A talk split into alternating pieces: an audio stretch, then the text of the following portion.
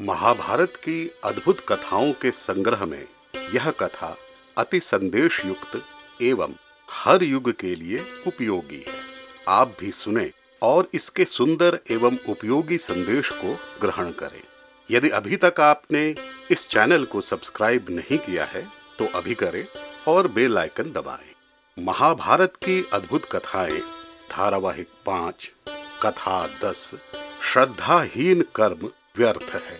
प्राचीन काल में जाजली नामक एक ऋषि हुआ करते थे। वे अपनी कठोर एवं उग्र तपस्या हेतु प्रसिद्ध थे।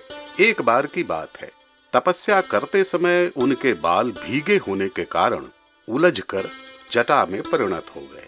तब उन्हें कोई ठूठ समझकर एक चिड़िया के जोड़े ने उसमें अपना एक घोंसला बना लिया।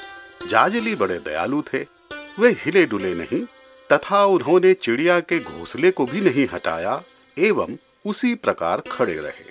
वे दोनों पक्षी वहीं सुख से रहने लगे। तीन चार महीने बीत गए, फिर महर्षि के मस्तक पर ही उन्होंने अंडे भी दिए। कुछ समय के बाद उन अंडों से चिड़िया के बच्चे भी बाहर निकले, तथा वे भी वहीं पलने बढ़ने लगे। कुछ समय बाद बच्चों के पर निकल आए और वे उड़ने लगे। तो महर्षि को बड़ा हर्ष हुआ। वे हिलते डुलते नहीं थे।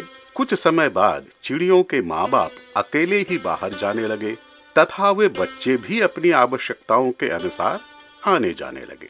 अब वे दिन भर बाहर रहते तथा संध्या में ही वापस आते थे। फिर एक दिन सभी कहीं चले गए तथा महीनों तक वापस नहीं आए।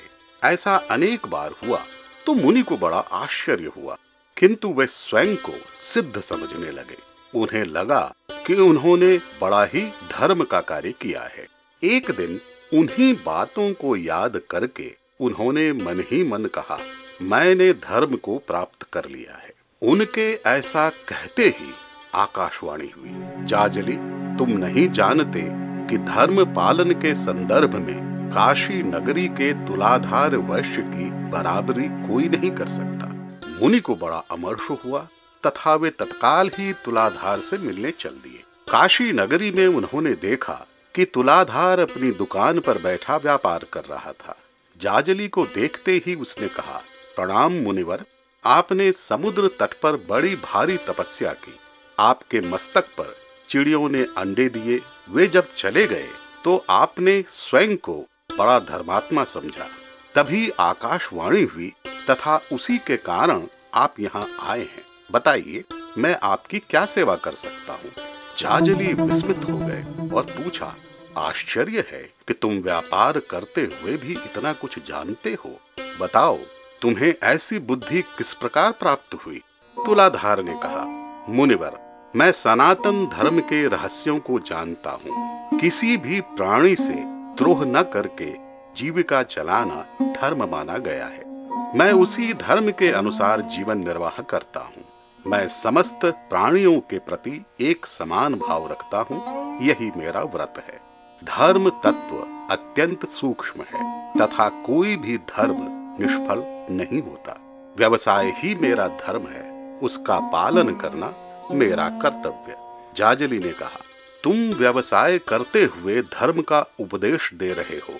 तुम्हारी बातें नास्तिक की भांति हैं। कर्म करना उचित है। किंतु ईश्वरीय सत्ता को मानना ही पड़ता है। तुलाधार ने कहा, मैं नास्तिक नहीं हूँ मुनिवर। मैं यज्ञादि का विरोध नहीं करता, बल्कि धर्म के स्वरूप को भली भांति जानता हूँ। धन कमाना अनुचित नहीं, किंतु वैदिक वचनों के तात्पर्य न समझकर मिथ्या यज्ञों का प्रचार व्यर्थ है। शुभ कर्म द्वारा जिस भविष्य का संग्रह किया जाता है, देवता उसी के होम से प्रसन्न होते हैं।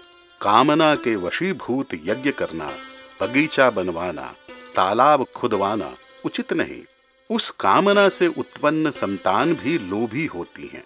समदर्शी कोई कामना नहीं करता, क्योंकि उसकी कामनाएँ स्वतः पूर्ण हो जाती हैं। असल में ज्ञानी पुरुष तो अपने को ही यज्ञ का उपकरण मानकर, मानसिक यज्ञ का अनुष्ठान करते हैं। कर्म का त्याग करने वाले ही लोक संग्रह के लिए मानसिक यज्ञ में प्रवृत्त होते हैं। जाजली ने कहा, मानसिक यज्ञ मैंने नहीं सुना। तथा यह कठिन भी प्रतीत होता है। जो मानसिक यज्ञ का अनुष्ठान नहीं कर सकते, उसकी क्या गति होती है? तुलाधार ने कहा, मुनिवर, श्रद्धालु पुरुष, घी, दूध, दही तथा पूर्णाहुति से ही अपना यज्ञ पूर्ण कर लेते हैं। यह आत्मा ही प्रधान तीर्थ है। इसके लिए जगह जगह भटकना आवश्यक नहीं। अहिंसा प्रधान धर्म का पालन करना ही धर्म का अनुपालन है। आदरणीय, ये जो पक्षी आकाश में उड़ रहे हैं, उनमें से अनेक आपके मस्तक से उत्पन्न हुए हैं। आप उनके पिता तुल्य हैं। मेरी बात छोड़िए, तथा उन्हें बुलाइए। वे ही अहिंसा प्रधान धर्म की बातें आपसे कहेंगे। जाजली ने आश्चर्य मिश्रित पुकार से उन्हें बुलाया तो वे आए, एवं मनुष्य की भांति स्पष्ट बोली में बोलने लगे। उन्होंने कहा, ब्राह्मण, हिंसा की भावना से रहित जो कर्म किए जाते हैं, वे ही इस लोक एवं परलोक में कल्याणकारी होते हैं। हिंसा श्रद्धा का नाश करती है, जो मनुष्य का सर्वनाश करती है। श्रद्धा सबकी रक्षा करती है। उसके ही प्रभाव से विशुद्ध जन्म प्राप्त होता है। ध्यान एवं जप से भी अधिक श्रद्धा का महत्व है। असल में श्रद्धाहीन कर्म व्यर्थ हो जाता है। अश्रद्धा सबसे बड़ा पाप है। आपने हमारे लिए जो भी किया, उसमें श्रद्धा का अभाव था, क्योंकि आपको अपने धर्म पर गर्व था, न कि उस श्रद्धा से कि जो आपने किया, वह उचित था। ऐसा कहकर उन पक्षियों ने अपनी बातें रख दी। जाजली को अब समझ में आया कि आकाशवाणी का क्या अर्थ था। तालाब खुदवा देना, अन्न वितरण कर देना, अथवा किसी को शरण देना, तब तक तो ठीक है, जबकि उन्हें श्रद्धा से किया गया हो। अन्यथा वह व्यर्थ है। दंभ से किया गया उपकार उपकार न होकर पाप बन जाता है।